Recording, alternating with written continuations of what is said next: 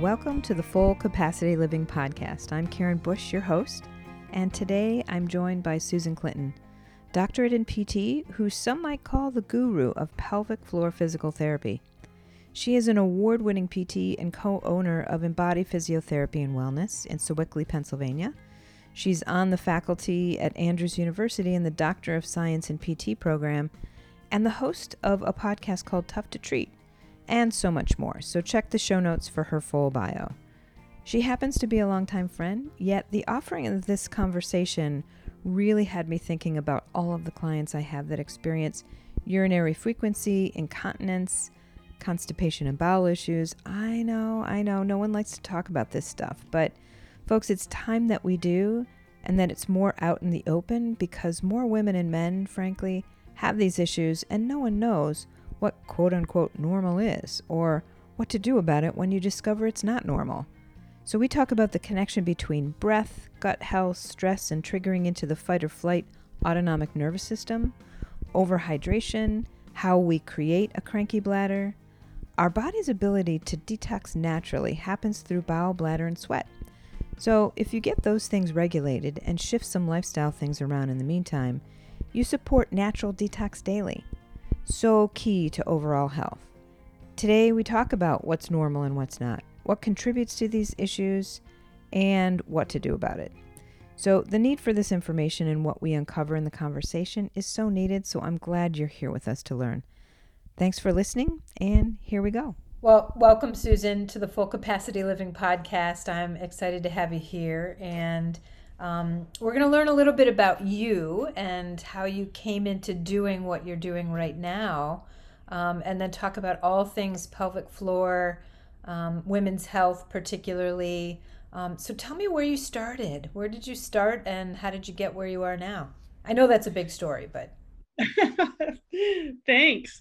Um, I've been a PT for over 40 years. So, and I started off in um, when I, it was in the 1980s when I started, and of course, we had a different kind of epidemic going on at that time, which was the AIDS epidemic. Mm-hmm. And I was mainly working in ICU and in the, you know, uh, the area up there, and you know, working with all of the the men that were in the the wards there that you know actually were dying of tuberculosis. You know, that was the big killer at that point and I learned in the in ICU, I learned a lot about uh, multi health systems all coming together at once, and not really a regional approach to the body, but you know, as a person, just everything and how it all intersects the nervous system, the respiratory system, the cardiovascular system, the musculoskeletal system, all of those pieces. Um, as I moved ahead, um, I was working um, in general uh, just uh, hospital orthopedics. And again, same thing. Most of the people who had, you know, total hip replacements or total knee replacements or hip fractures also had all kinds of other health markers, you know, and so you were treating all of them and not just part of them. And then I then I uh, was, as you well know, um, doing uh, neurological rehab for many many years, which I really think is what really impacted me, mm-hmm. um, for the most part, to set me up for where I am today just because you just learn so much about the central nervous system working in a neuro rehab you know unit facility with so many disciplines and and how it all really has to work together and how quickly the nervous system can change but how neuroplastic people are and how they change in different ways that are unexpected. Which way back in the day we didn't mm-hmm. think neuroplasticity even existed right? Exactly and exactly. I, and I love the way that you're thinking in a systems biology way because in functional medicine that's really what we talk about it's systems biology it's not pieces and parts that are separate from each other it's the whole picture mind body and spirit as well as physical parts mm-hmm. yep the biology i think is important you know yeah. when you think about that it's not it's you know there's always the big talk in physical therapy right now about biomechanical versus biopsychosocial and people think that the biopsychosocial approach which is an integrative approach like functional medicine you know looks at not just one system and tries to write one system but how it all impacts all the systems is that you know the, the, we're not abandoning the the body and the movement system. We're looking at the biology of the person. Right. you know and part of that like you said mind body spirit it all comes together you know the psychosocial piece as well Well, when I left um, the the rehab, uh, the neuro rehab, I started working in a academic facility where um, we were, you know, in a, it was a, a, health sciences center academic facility. So we were seeing people with, you know, people that came in with all kinds of, of issues into the outpatient center. And um, there was a lot of patients that were being referred from, you know, orthopedists. But I remember one, one person walking through the door who supposedly had, quote, shoulder pain. You know, then everybody fondly referred to their clients back in those days as their body parts and not by their name. Right. um, but just re- looking at them and going, why are they walking like that? You know, like what's shoulder pain? Why are they?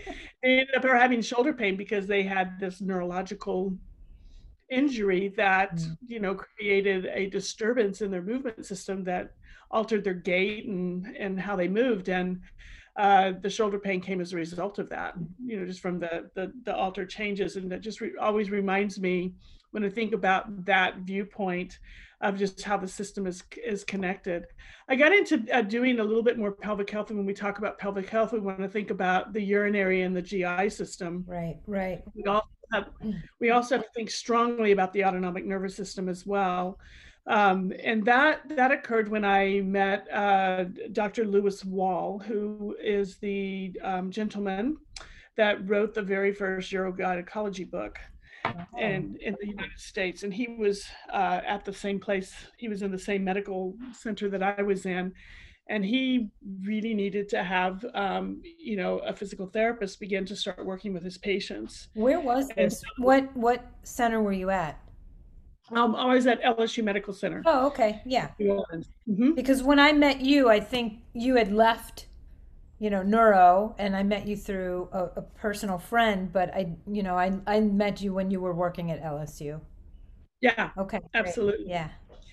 And um, so I he taught me everything he know, knew about urogynecology, and then he said, "Okay, I'll start." You know, so I went to his office and I learned and I took myself over to the library and sat down with books and just basically thought, okay, so let's just try to figure this out.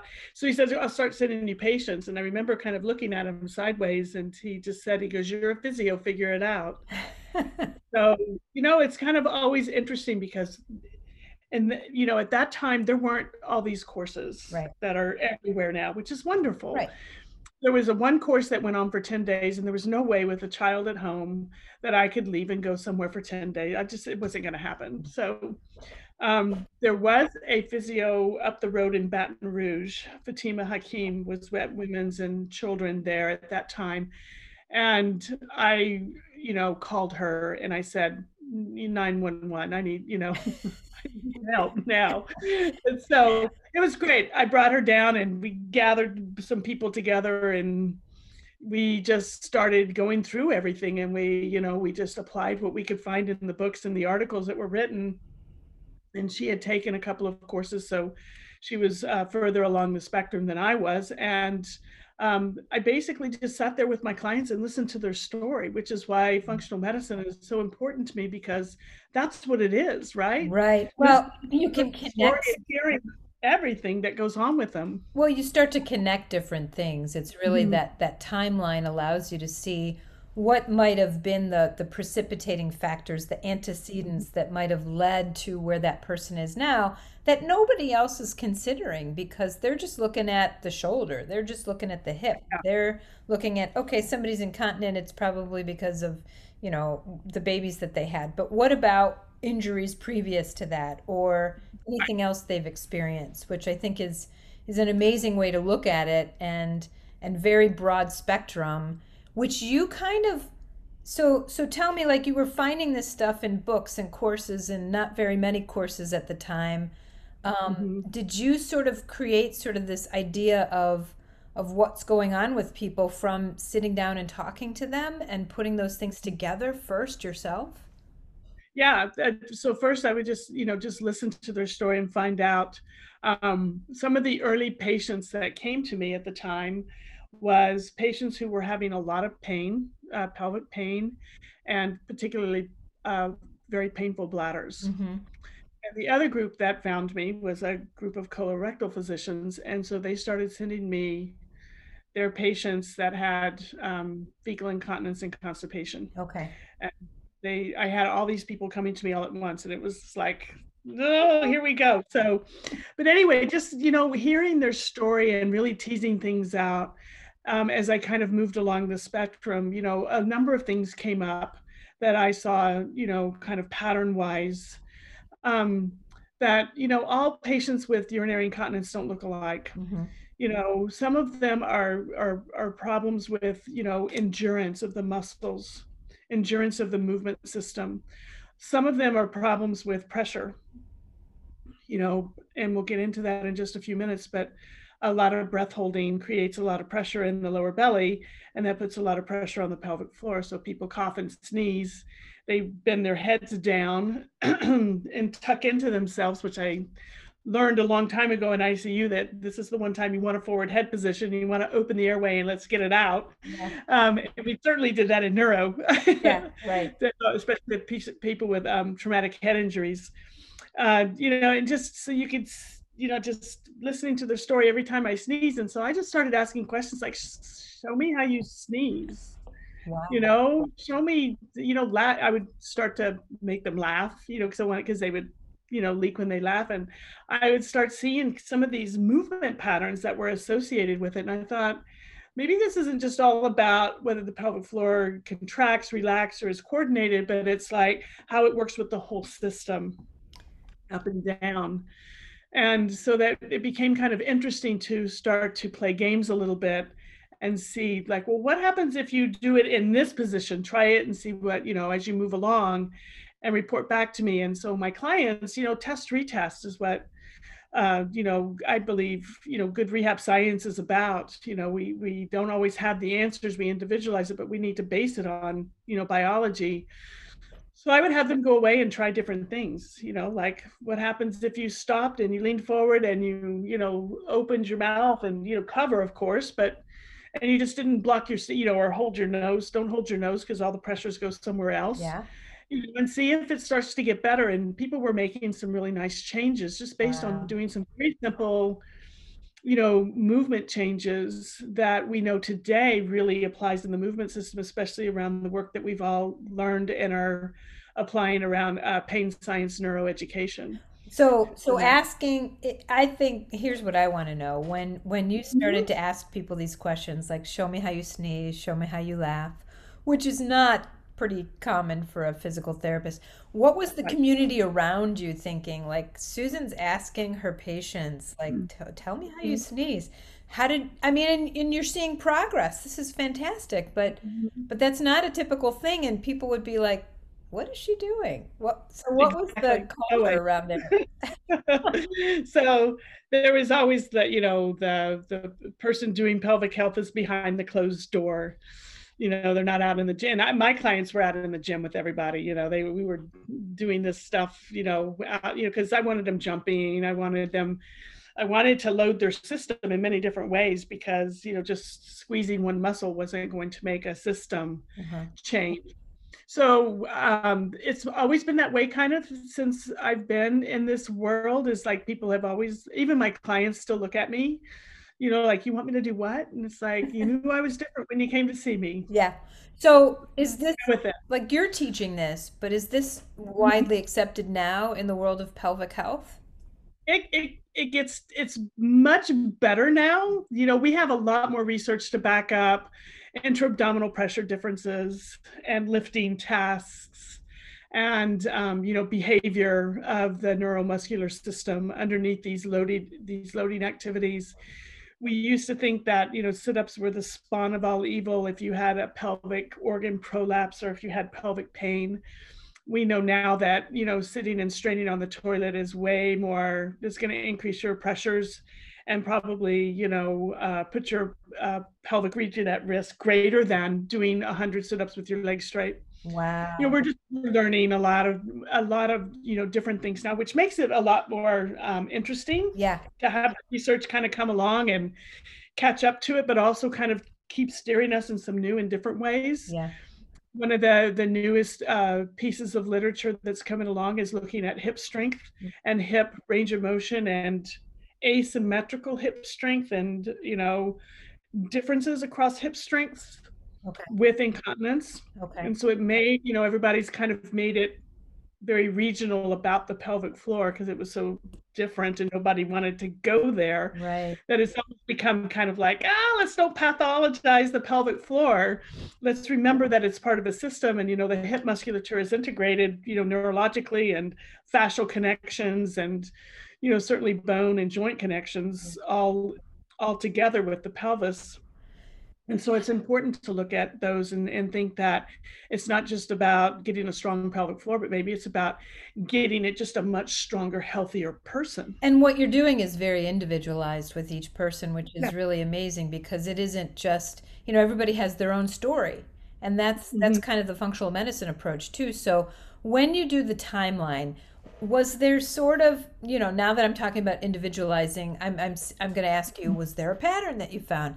But are there some common things that you see in people who have either the urgent frequency or um, loss incontinence or even the constipation? Because these are things we talk about in functional medicine all the time.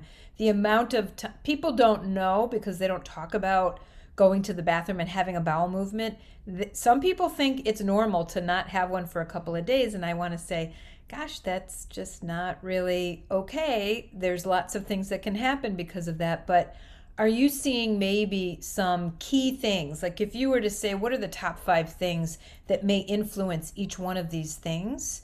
Um, Yeah, that's the, that's a that's a great great question. First of all, I don't think that we should ever separate out GI and UI systems together. Urinary and, and uh, gastrointestinal systems are are um, together embryologically and all the way through.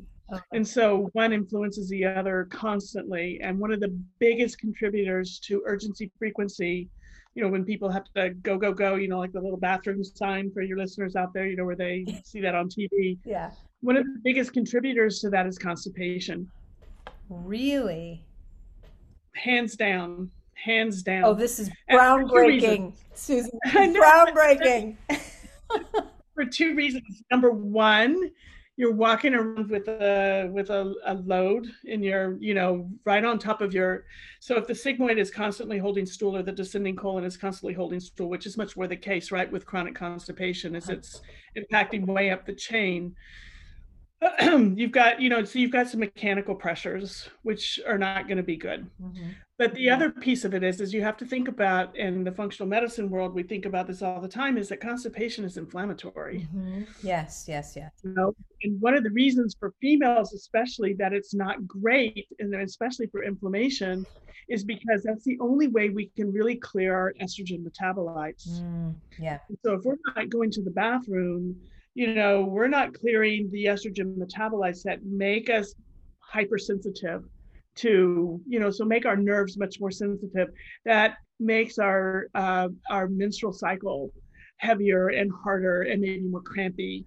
Oh, this is beautiful that you're talking about this because just the other day I have a client who said to me, you know, I, I said I was going to be talking to you and this is going to be on our podcast. And she has MS. And she said, Can you ask her if urge frequency has anything to do with your hormonal cycle? And I said, Yes, I'll put that on the list. And here you have answered it without even me asking about it.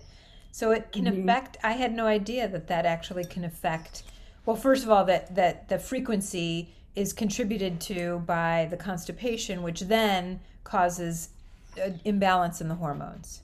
Yeah, and with multiple sclerosis, that you know, there's a higher risk of of constipation because of slowed motility. Right.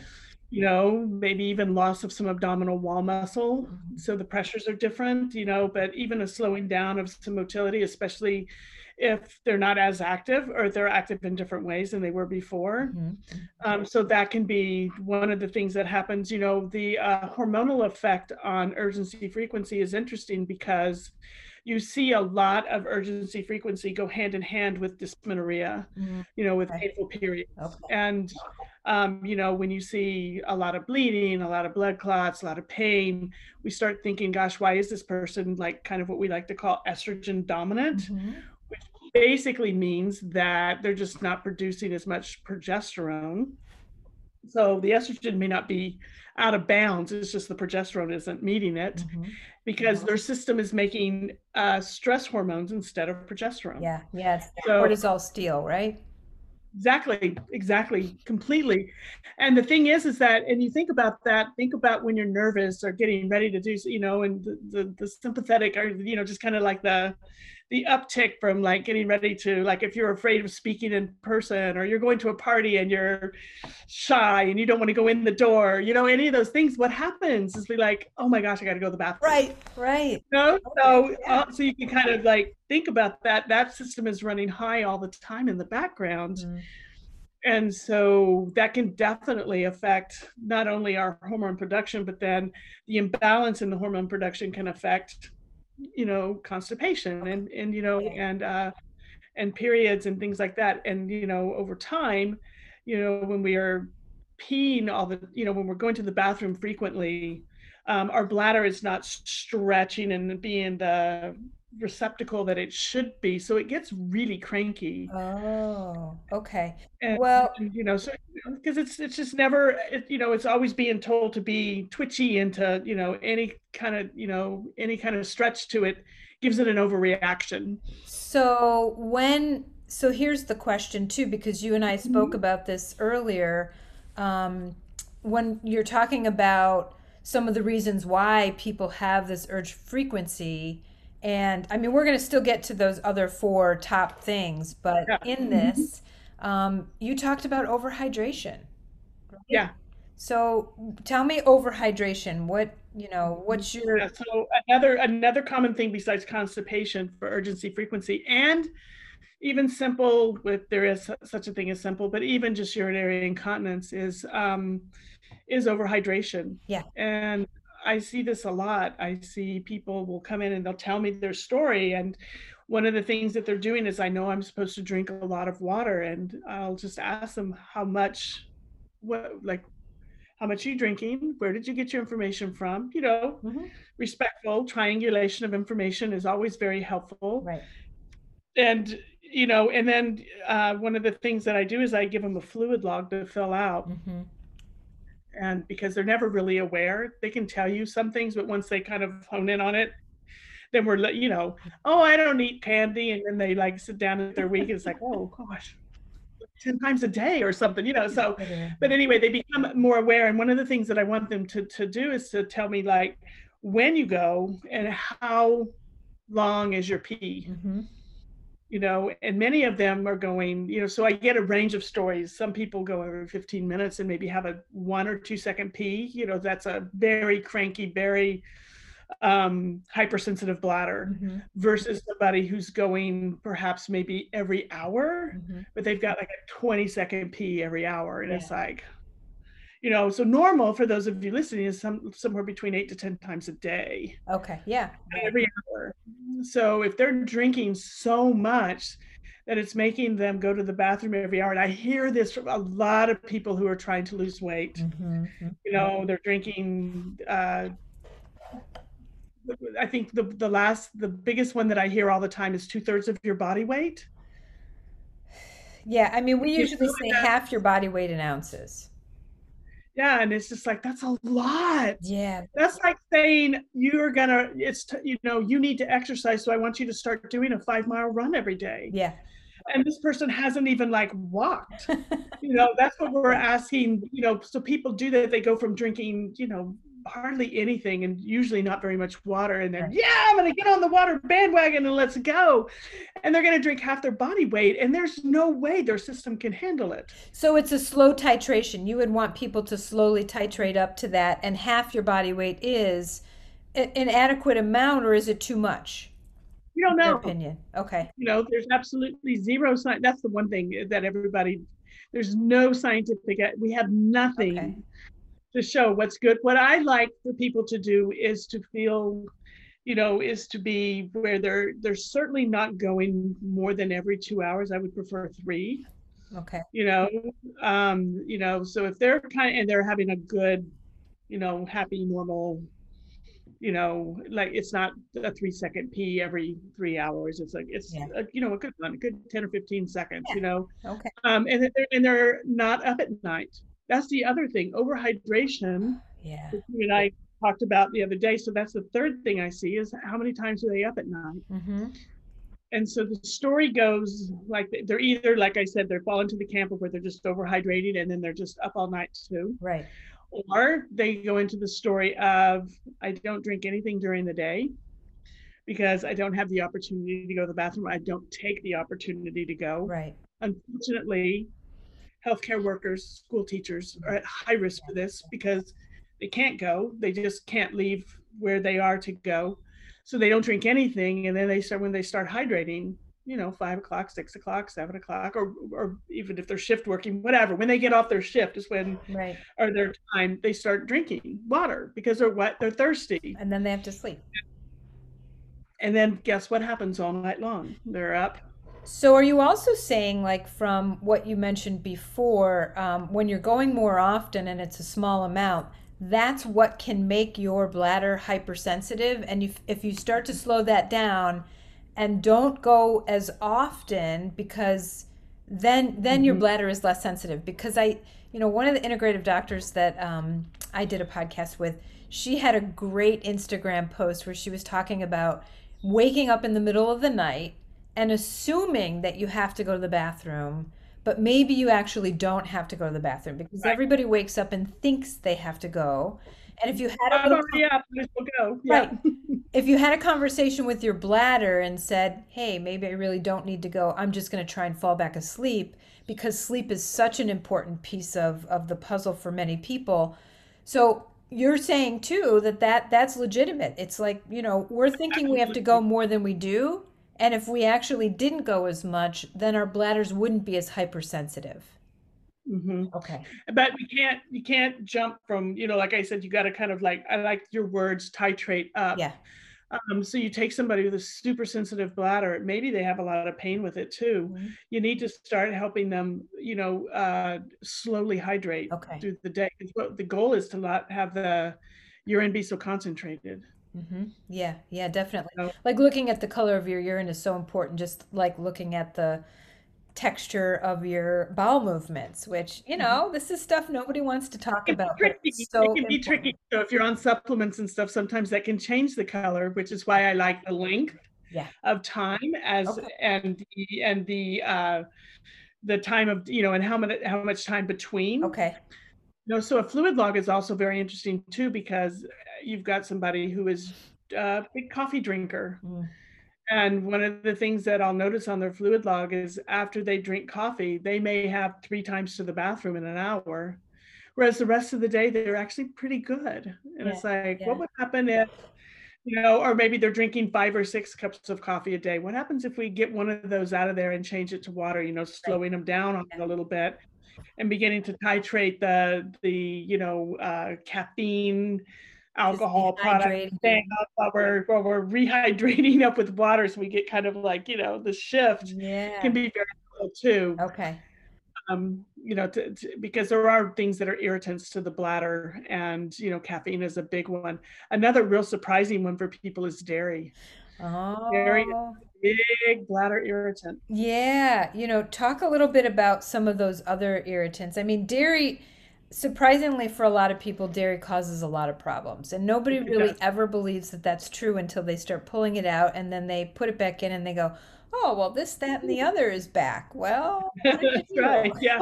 I remember that gassy bloaty feeling. I don't like that. No. Yeah. or it's even it's skin issues or it's fatigue mm-hmm. or it's you know mm-hmm. it's any number of things that don't seem directly related to gi issues. And so this urinary issue is really intriguing to me too and you know the reason that i thought this would be really great for the podcast is because I have so many people in functional medicine who have either constipation issues or urinary frequency issues. Mm-hmm. Um, you know, more people than not. And these are the things we don't talk about, like the normalcy. I never knew how much was really normal to go to the bath. I mean, I kind of knew eight to 10 times a day. But when you think about like the length of it and the color and the frequency, most people don't think about that stuff. And I think it's really helpful. So, what are some other irritants between, um, besides caffeine and dairy? Yeah, so alcohol's a big one. Yep, yep. and then we you can look towards you know some of the foods that tend to make us a little bit more acidic Mm-hmm.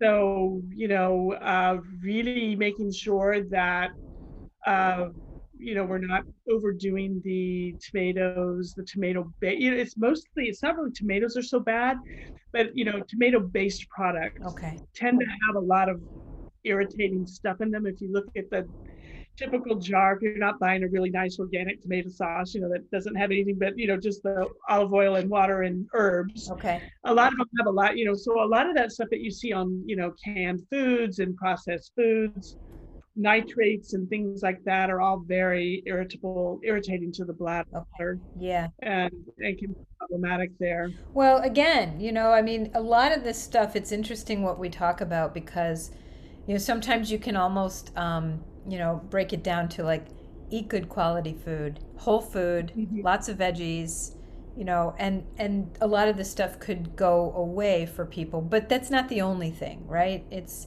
it's habits and it's ways of thinking and not connecting these things. So, all right, so we've got up at night, we've got over urination, we've got the constipation issue. What else are um, some common things that you see um, that trigger some of these problems? So the, the, and then we talked a little bit about sleep. So one runs the other. Sure. Um, when we don't sleep, the constipation gets worse. Okay. Because we're not telling our, you know, rest and digest is a real thing. hmm And I think typically what um, I see on uh, my clients who who wear the wearables and are tracking their sleep is the lack of deep sleep is critical. hmm Um, yeah. It really makes the urinary system much more irritable and it makes the constipation worse. Okay. Yeah. Um, you know, so it really, really does. And the reason is is because they're just not getting the deeper rest that they need for those systems to be invited back on board Okay. Yeah. Yeah. just by those things like meditation and mindfulness and you know balancing exercise is another one Mm. with urgency frequency and constipation i see this quite often and it's there's absolutely nothing wrong with a really high intensity exercise program at all but it needs to be balanced Mhm, mhm. so people go from a really stressful type of work situation and then they go blow it all out in the gym and their sleep is terrible. Yeah. They always run into the bathroom. And what they, you know, so being able to really kind of take that and say, perhaps after a really stressful day is not the time to do a really stressful exercise program. Maybe that needs to be in the morning or at a, on this day, you know, when you're not, when this is a quieter day, that's the day to do it. Sure. This really crazy day may be the day where you need to put on some tunes and go for a beautiful walk and, Mhm. you know, just, uh, you know, or maybe go do a yoga or Tai Chi class or, or just turn on a YouTube stretching video, you know, something easy just to balance your system out a little bit because we can't always be working up here, you know, at the really top end. We don't ever learn, we, we can get good at doing that, but what we end up losing, you know, in the autonomic nervous system, it's all about balance. And Well- so our, our soft system's going to rise up to meet the high system Yeah. and we learn that we need to come all the way back down and that's where we start seeing the sleep quality change Right. Oh my You gosh. know? And this is like you're speaking my language because you and I both know Mhm. as, you know, people think a health coach is someone who's going to tell you to lace up your shoes and and go run a 5K or, you know, take your supplements, but it's really more often than not, I'm talking people down from intense exercise and asking them how do they balance that out because when you ask the question, well, what do you do to relax or or kind of Mhm. de-stress? And people will say, well, I exercise. And I'll say, well, that can do a little bit of it, but like you definitely need that balance. And so thank you for reiterating that because I think a lot of people I, you know and i'm i'm somebody who did that for a long time right? I mean it was it was something that that in people it's hard to make that shift from exercising intensely which again as you said is not a bad thing as long as you've got a really good balance. And in life Mhm. that's that's basically what you know Right. like is With- with really it, variety is the spice of life. Variety so balance you got to get some variety in your movement program Yeah. just like you need variety in your food program. Yeah just like you need variety in your you know mindfulness stuff. You don't want to do the same type of meditation every day. You want to mix it up a little bit. Yeah. you know a quiet walk you know get, sitting in the sun for five minutes in the morning. There's a, so many different ways ways. that we can reset the system and being able you know because something you know life doesn't always work according to a schedule as we have all learned in this past 18 months So let's talk a little bit about that that high cortisol levels, stress, yeah. tension, and constipation. So so like when you have somebody that you notice from whatever you might be doing in your um, your timeline, your initial evaluation, and you notice that someone has a lot of tense and and tension and and stress and how that affects constipation from a stress perspective like people don't really think that they're holding stress in certain places um, but the pelvic floor and hip and abdominal stress um, tell me about the connection between that stuff Yeah, so there's, you know, and it, just speaking for women, but we don't do know what happens in men. But this one particular study was done on women, was uh, actually put women in uh, threatening situations or situations that they perceived as threatening. Um, and it could be something as easy as like, I, if I don't do this, I'll lose my job. You know, like doesn't have to be like a physical like attack threat. You know, any because remember, running from the tiger is running from the tiger, whether it's the alarm clock in the morning or you know the jungle. yeah Um, they they were able to demonstrate and show quite consistently that there is a huge response in the pelvic floor, okay and it's a it's a tightening, it's a clenching that happens. hmm So when you're really really kind of on that level, it's really hard to relax to have a bowel movement. yeah So that creates the end game problem. You know, to me, that's the end game is the back passage. And can you relax enough to allow things to come through? yeah The second part of that is if the stool is too hard and too craggly, it's painful. hmm So then we splint against pain. hmm So we don't want to have a bowel movement because it really hurts. yeah You know, and it kind of sets up that that neuromuscular pattern in there, like, oh, we need to go. There's supposed to be a way that we have a reflexive relaxation, hmm but we can override that. yeah And you know, we can. So you were talking earlier about, uh, you know, antecedents and things that started this, like looking at a timeline. This could be something of, you know, having something really, you know, sad or something happening in somebody's childhood hmm could set this up. And, you know, and as an adult, it's like it's been there for 40, 50, 60 years. And nobody's talking about it, and that person doesn't really say it, and they think that it's okay. Yes, I have clients like that all the time. The trauma, you know, when they when someone says I I've had trouble with constipation since I was eight years old. Well, there's something going on. We don't necessarily need to know what that is, but they need to, you know, figure that out and maybe work through that. But it's interesting because we're talking about the stress piece and we're saying there's this clenching and pelvic floor tightness. Yet we also know what we mentioned earlier was when you're nervous about something and you're stressed about something, it also can make you go to the bathroom more often, right? So it mm-hmm. can loosen the stool and make you have like a, a response that's different. So mm-hmm. what what's going on there and when Yeah, one so happens that's that's an interesting. Yeah, that's an interesting piece because of the stress. Let's just call it cortisol. You know, I mean, obviously there's other stress hormones out there that are short-term stress hormones, but the longer one that sits with us forever is the cortisol. Mm. And you know, when we when we live in a cortisol-rich environment, we're hypersensitive, of course. You know, nervous. You know, that's widespread pain. You know, joint pain, things like that can also occur um, that we don't think about GI, but think about the stool that is sitting in an area of the colon where water is supposed to be being drawn out. Mhm.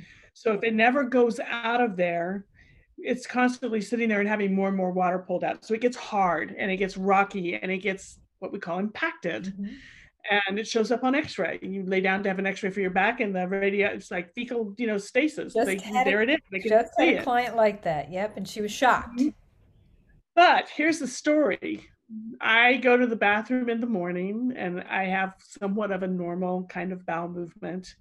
And 30 minutes later, I go again and it's starting to be broken, and maybe there's a few pebbles, and it, it- you know, it's a little bit more loose. Then I go again and it's close to liquid. And then the next three times, it's totally liquid. I am not constipated, I have diarrhea. And actually, what they have is what we call um, paradoxical diarrhea. Mm. And it's the washout. So if you've ever seen a mudslide on this, like, it, you know, picture a, uh, you know, a mountainside that has a lot of rocks on it mm-hmm. and it starts to rain. Yeah.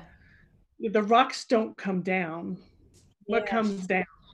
All the sludge around the rocks, right? Okay. Okay. And that's so so the stress part actually can take somebody constipated, make them actually even more constipated, but give them frequency of frequent stooling because now they have this irritating kind of sludge coming through okay. that is hard to stop. Mm-hmm. You know, you know, you can't be strong enough to stop the Mississippi River, um, you know, but that's part of it. And so, you know and and the the interesting thing is is why you know hearing the story is so important is you know they've, they've tried all kinds of fiber mm-hmm. Mm-hmm. And you know, unfortunately, when you get impacted like that, fiber just sets up like concrete. It doesn't have, and so they get gassy and they get bloaty, and I can't have fiber. And you yeah, know, so so the first time I heard this, and I was just looking to the side here to remember the name of the book, was Will Dr. Will Bulsiewicz, who's talking in Fiber Fueled. By the way, is mm-hmm. the name of his book that that a lot of people who have loose stool are actually still constipated. He's a GI doctor, yeah. and mm-hmm. so it, that was kind of news to me when I read that. And so, as you're saying, right, we're all talking about eat more fiber, eat more fiber. But if you do that and you still have that constipation, it it sets you up for what you're doing. So, what's the answer? What do you do? So the answer is number one, if so, everybody listening, the best thing you can do, there's some other things that you can do too, but the very best thing that you can do, 100%, is chew your food. Ah, I mean, yes. I mean 40 times chews. And no one's going to count 40 chews. I know it. I get it. I do, but I'm a swallowing therapist by trade. So most people aren't. But so my trick is put your utensil down and put your hand in your lap. Mm-hmm. Yeah. It, between every bite. And that's going to start to slow you way down in time. You know, for, before I even get people to chew their food, I'll just say, when you go back this week, I want you to just time your meals. Don't think, don't, no judgment, just, and they'll come back and say, oh, I'm through eating in, you know, six minutes. I'm through eating in 10 minutes. You know, it's like, so your goal is to increase that by how much do you think you can increase that by, you know, to where it's a little bit longer. So they come up with their goal. Yeah. You know, like, okay, well, so if you're doing 10, how would 12 sound? Do you think that's doable? You slow yourself down enough so it'll be 12 minutes. Yeah. You know, one of the tricks are here. Here's a trick for you. Just put your fork down every time. Or if you're holding something, put take, you know, put it, take it out of your hands. Yeah put it down, you know, and give yourself a second before you go back and grab it or you go back and pick up your fork. You learned that from your speech therapist friends, didn't you?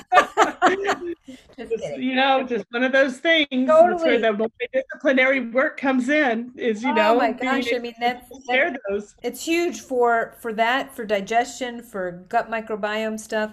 So that's fantastic. So so slow down because everybody can yeah. do that, right? Whether you choose to do it or not is important, but if you know that it's going to make all of that so much better, um, that's great. So, what's your number two? What's like another thing that you would suggest for people to do?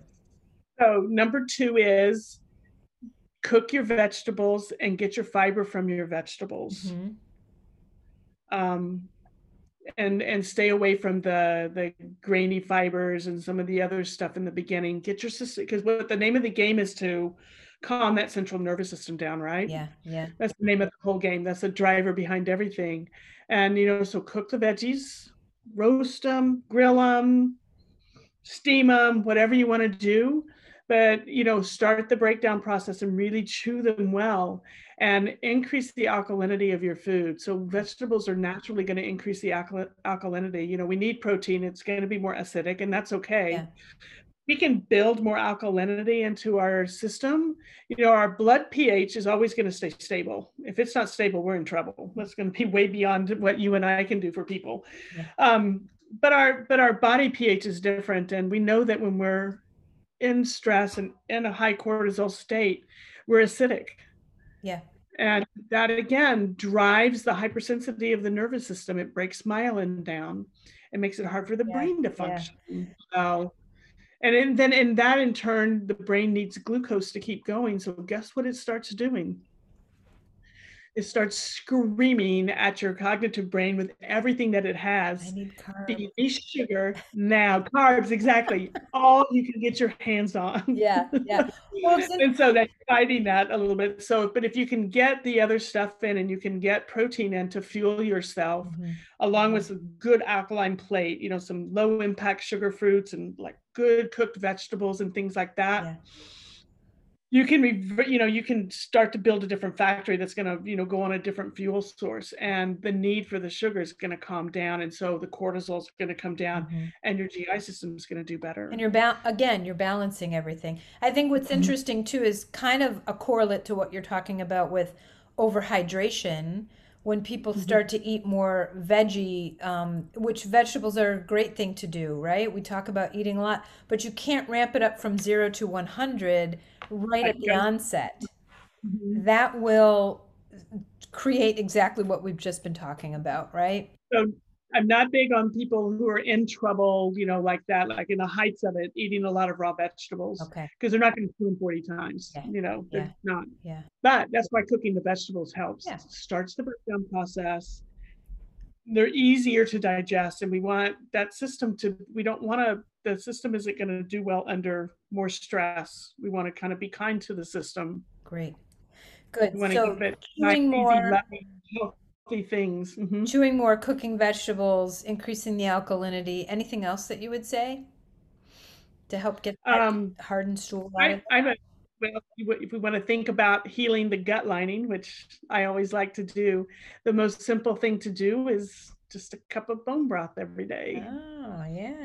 Three times a week. Well, the reason bone broth is so nice, and my ther- my very favorite. I know we don't talk about brands a lot, but my very favorite one for people is you know just because I'm not going to take the time to make my own bone broth. I will just say that right out loud. I don't want to. I don't yeah. care. I don't. You know, but a lot of people can, and I applaud them. And hallelujah if you want to do it. Yeah. I like kettle and fire. Okay. It's easy. It's at the grocery store. It's in a box and that's like three cups or something. So it's you know and it's not very expensive. It's organic and it doesn't have a funky taste to it. It doesn't leave a residue. But the reason that i like bone broth is because it's full of l-glutamine.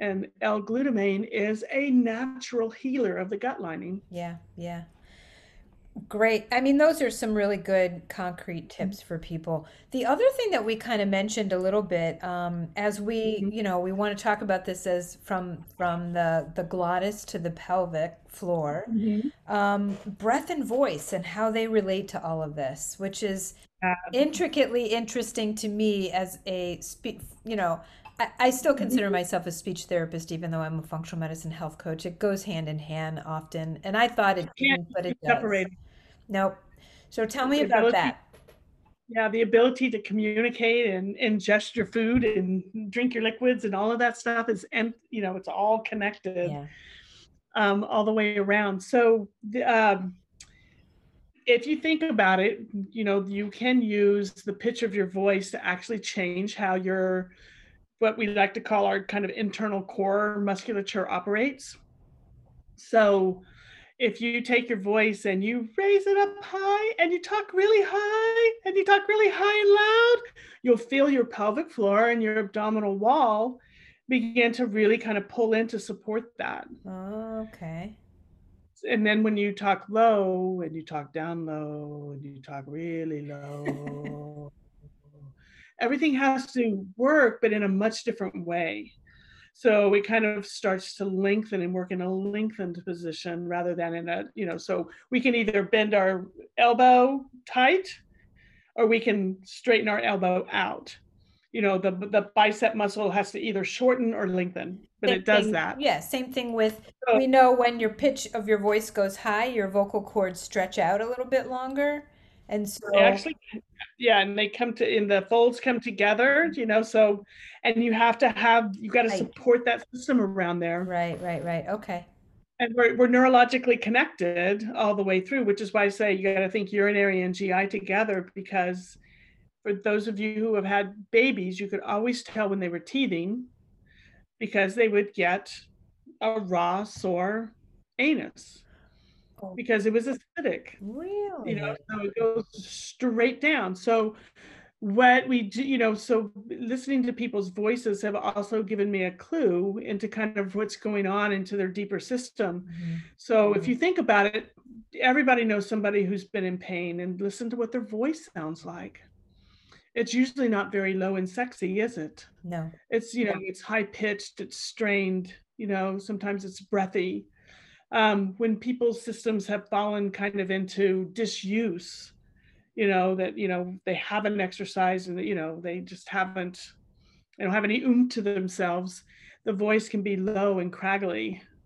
You know, like there's not a lot of air support to get the vocal folds going and, and wiggling and wobbling and doing their thing.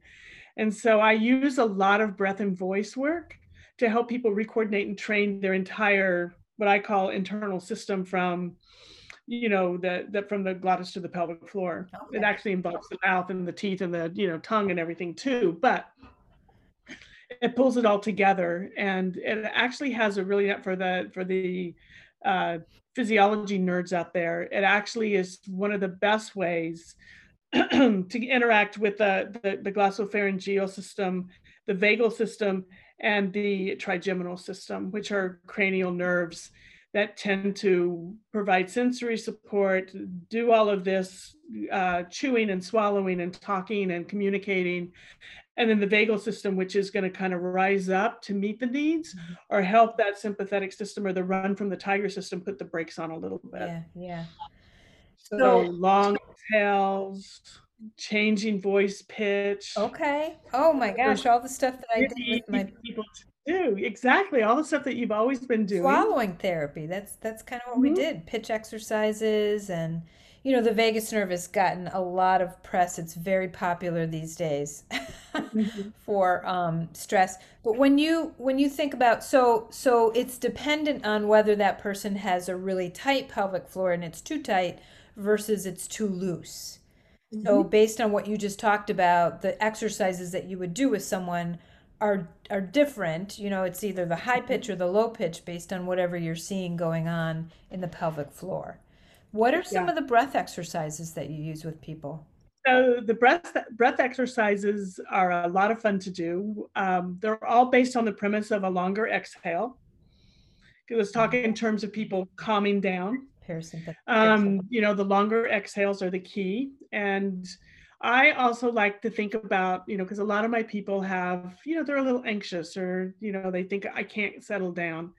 And one of the tricks that I learned a long time ago from a from a, a psychologist on some anxiety and people kind of having almost anxiety attacks is to not give them the bag to breathe into, but to have them do a very simple exercise, which is give them three numbers that make no sense and tell them to repeat them. Oh. So in other words, 27, 42, 10. And then the next time you do it, you'll give them like 17, 100, 5, 13. And they have to stop and process that because they're not in any kind of sequence or pattern. Yeah.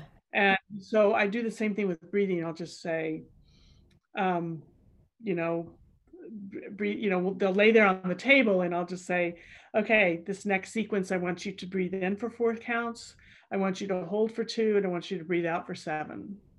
Oh. And then I'll switch it up on them. I'll say, now I want you to breathe in for three. I want you to hold for six and I want you to breathe out for five. I make no sense whatsoever, but they have to kind of like, wait, what do we do? And I have to be quiet enough to listen.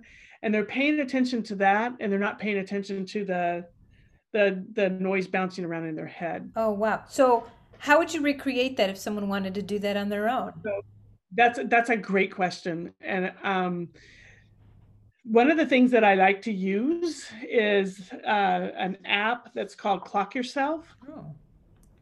And it's a movement app because you create a clock on the floor and you step on it'll randomly it tells you where to go. It takes you around the clock first and then it randomly tells you where to go. So what I'll have them do, I just modify it for this. I have them I'll just say, turn it on, let it take you around the clock. Don't worry about it. And when it gives the first three numbers, turn it off and do that for your breathing. Oh. And go back and then it'll regenerate. It, it's randomly generating numbers. So they're not anticipating because if they come up with it, they're anticipating. Right, right, right. It Takes the whole purpose away. Yeah. Yeah, so it's kind of built on the whole balance system, which needs to be reactive and not anticipated. I love that Clock Yourself app. I'm going to put a link to that in the show notes because, Yeah. again, like a lot of this stuff are, you know, I we certainly want someone to go see a, a pelvic floor therapist to really get a great assessment on on what could be going on, but then to kind of carry some of these things over. People, you know, I always want to give people some some tools and things that they can use right now and see how that changes what's going on for them. And I mean, you've given so much great information. Here's another question I hope you think is a good one too. How do you know and what what what could you tell people to look for for a good pelvic therapist and maybe one who's not as good as they should be? Like what do you look for in a good pelvic floor therapist? So, what you want to look for is somebody who is going to spend time and hear your story Mhm. And help you connect the dots and is going to look as much at your movement system, how you move, how you bend, how you squat, how you stand, how you go, as well as locally how your pelvic floor is behaving. Okay. That's that's the the best part and that they're going to understand pain and they're not going to try to just put their hands on you to solve your pain problem but to really work with you with the all the pieces in your life to do that All of the you know that here. yeah the psychosocial piece of it the the the what not to look for is for somebody who is going to bring you into the room and just look at your pelvic floor and that's all they're going to look at Uh-huh. And they just or they want to hook you just up to a biofeedback machine. Biofeedback has its place. All of these things are great modalities But not but isolate. ones that are not so good maybe you're going to spend way, too much time doing things like that and not really interacting with you. And you know you want somebody who's going to ask you like okay so you're leaking urine when you run. Tell me about that is it like when you first step off to run? Is it like when does that occur? You know if somebody tells me oh it's always at mile three that it's like tell me about mile three. Are you worried you about mile three? yeah like are, are you running up a hill? Is it an endurance problem? You know what you know because an endurance problem is going to be different than a strength problem. Yeah, yeah. so you want you want them to you'll you know you want to be able to engage with them. And i think any healthcare provider that joins up with their clients and walk side by side with them is probably the good place to be And I always tell people too, like if if your person isn't willing to at least maybe talk to you for a few minutes on the phone before they get you in the office, Yeah. then you you're a good fit you might want to cross them off the list because they should be willing to chat with you and help you understand what you might be able to do for them before you plunk down the money and sit down in their office. So mm-hmm. I feel like that's kind of a, a good good piece of it. So so that God, you know, Susan, this has been amazing. More amazing than I even thought. I was super excited about this mm-hmm. because I do have a lot of clients that have issues like this. So I feel like we were able to kind of dig into quite a few things and and mm-hmm. really helping people find like a good professional is important. So, yeah you know, I work with people kind of all over the country. Um, certainly some in Pennsylvania, some in California, Ohio, Colorado, California, you know. But it to are you doing I mean, I know you need to get hands-on, but do you also do some virtual consults and tell us how how you work with people? Yes, um, that's a great question. Um, I do do a lot of distance consults. So uh, people get on with me and we talk through a lot of the things you and I talked through today. Mhm.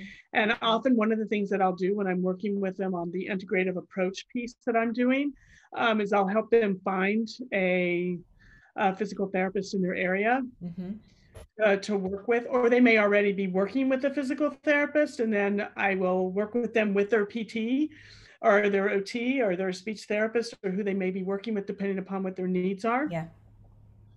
And and just you know, because I feel like if we when we work together with our clients, the clients win. When we work separately from our clients with our clients, you know, they get they get pulled between places. So I'm you know if i if they can't get in to see me or they can't you know what- because they're a long ways away i will help them find a pt in their area Oh, that's that great. can work and, and then I can continue working with them with uh, other pieces that they want to get into. Yeah, yeah. So, so one mm-hmm. of the one of the physical therapists that I worked with at a hospital here, who has since, and this was quite a few years ago, moved to California. She posted something about um, a course you were doing or something that you posted on Instagram, and she reposted. And I said, I said, "Oh, Susan," I said, "I know her." I said, "I used to know her when I lived in New Orleans," and she said, "Oh my gosh, she is like." A guru guru in this area. She was so excited. And I mean, you've really like grown an incredible practice and the knowledge base that you've created. Like this is stuff that I have not heard. And I'm not certainly in the world of, of pelvic floor therapy, but I do feel like the stuff that you're doing is really pretty innovative and um, you know, it would be great to to get more people thinking this way and really opening up that box of what could it be that's contributing to this because I've learned so much that I can help pass on to some of my clients about what to think differently. So, um, also tell us a little bit about your practice. Um, embody physiotherapy why it's called physiotherapy yeah, instead of physical yeah. therapy too so uh, my partner and i opened this practice uh, in 2014 and we wanted it to, to be different because we wanted to include the wellness and integrative approach in physical therapy so we uh, everybody else in the world are physiotherapists only in the united states are they physical therapists right. so we decided we wanted and i have a bit of an international presence and um, I have a foundation, that Global Women's Health Initiative, mm-hmm. that um, I do, and I have a podcast that I uh, that I star in called Tough to Treat. And so we just and my partner is a yoga specialist. Oh, great. Integrative physio yoga. And so we just use physiotherapy because we felt like it just had so much more to it. Mm-hmm. Um, I'm in the process now of of leaving Embody, as sad as that is, but my husband, the professor, is moving on and I will move on with him. So I'm opening my own company this summer and it'll be called LTI Physio. Okay. You can find me there. But you can find me on LinkedIn. I'm there. And I will still have my uh, Susan at embody-pt.com email for some time. Okay. Uh, as people transition over and, you know, the, the businesses do the things that we're going to do yeah. for Becky to carry on with Embody and I'll carry on. You know, we'll still be together somewhat, but you know, it makes sense to separate too at this point. Yeah, definitely. And I think um, you know, I'm going to put all of the the links in the show notes so that people can okay. find you. And is LTI Physio is there any um presence yet online for you or no? Not yet. Not yet. Not yet. Okay. But the website is under construction. Everything, everything's under. Construction. This is this month for for selling the house and building my business under construction. But it's it'll all be there. Yeah, that's great though to know that you're doing that, and people can always kind of reach out. And I'm sure yeah. um, Susan at Embody Physio will yeah be a way to reach yeah. out to you.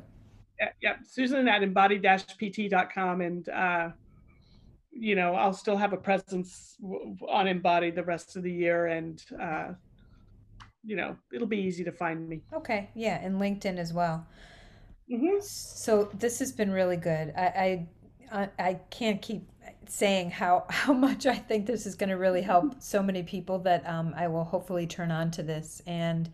Um, I just appreciate you being here and working it into your schedule and working with my schedule um, it, it's just great information. So, so thank you. You're welcome. And you're very welcome. I'm very happy to be here. And if anybody has any questions, you know, if you can't find me, uh, Karen, Karen knows how to get in touch with me. So yeah, uh, she can always find me for you. And this is fantastic. Thank you for having me and helping me just kind of keep the word going and uh, disrupting healthcare. I love that disrupting healthcare. I'm very interested in doing that too because we spent many years in healthcare that was not necessarily doing the work that we wanted to do. Right. Okay. Awesome. Thank you so much. So there you go. If you didn't learn a few things here, I can't even imagine it. I might be more excited about this than others, but it's only because I see so many people in my practice that experience these issues. So I hope you had some key takeaways here, and please check the show notes for all the links mentioned in our conversation and how to connect with Susan so she can either work with you or refer you to someone that is qualified near you. As always, thanks for listening today, and if this conversation had you thinking of a friend that might benefit, please pass it along. See you in a few weeks with another conversation on Full Capacity Living Podcast. Until then, live your best life. Thanks.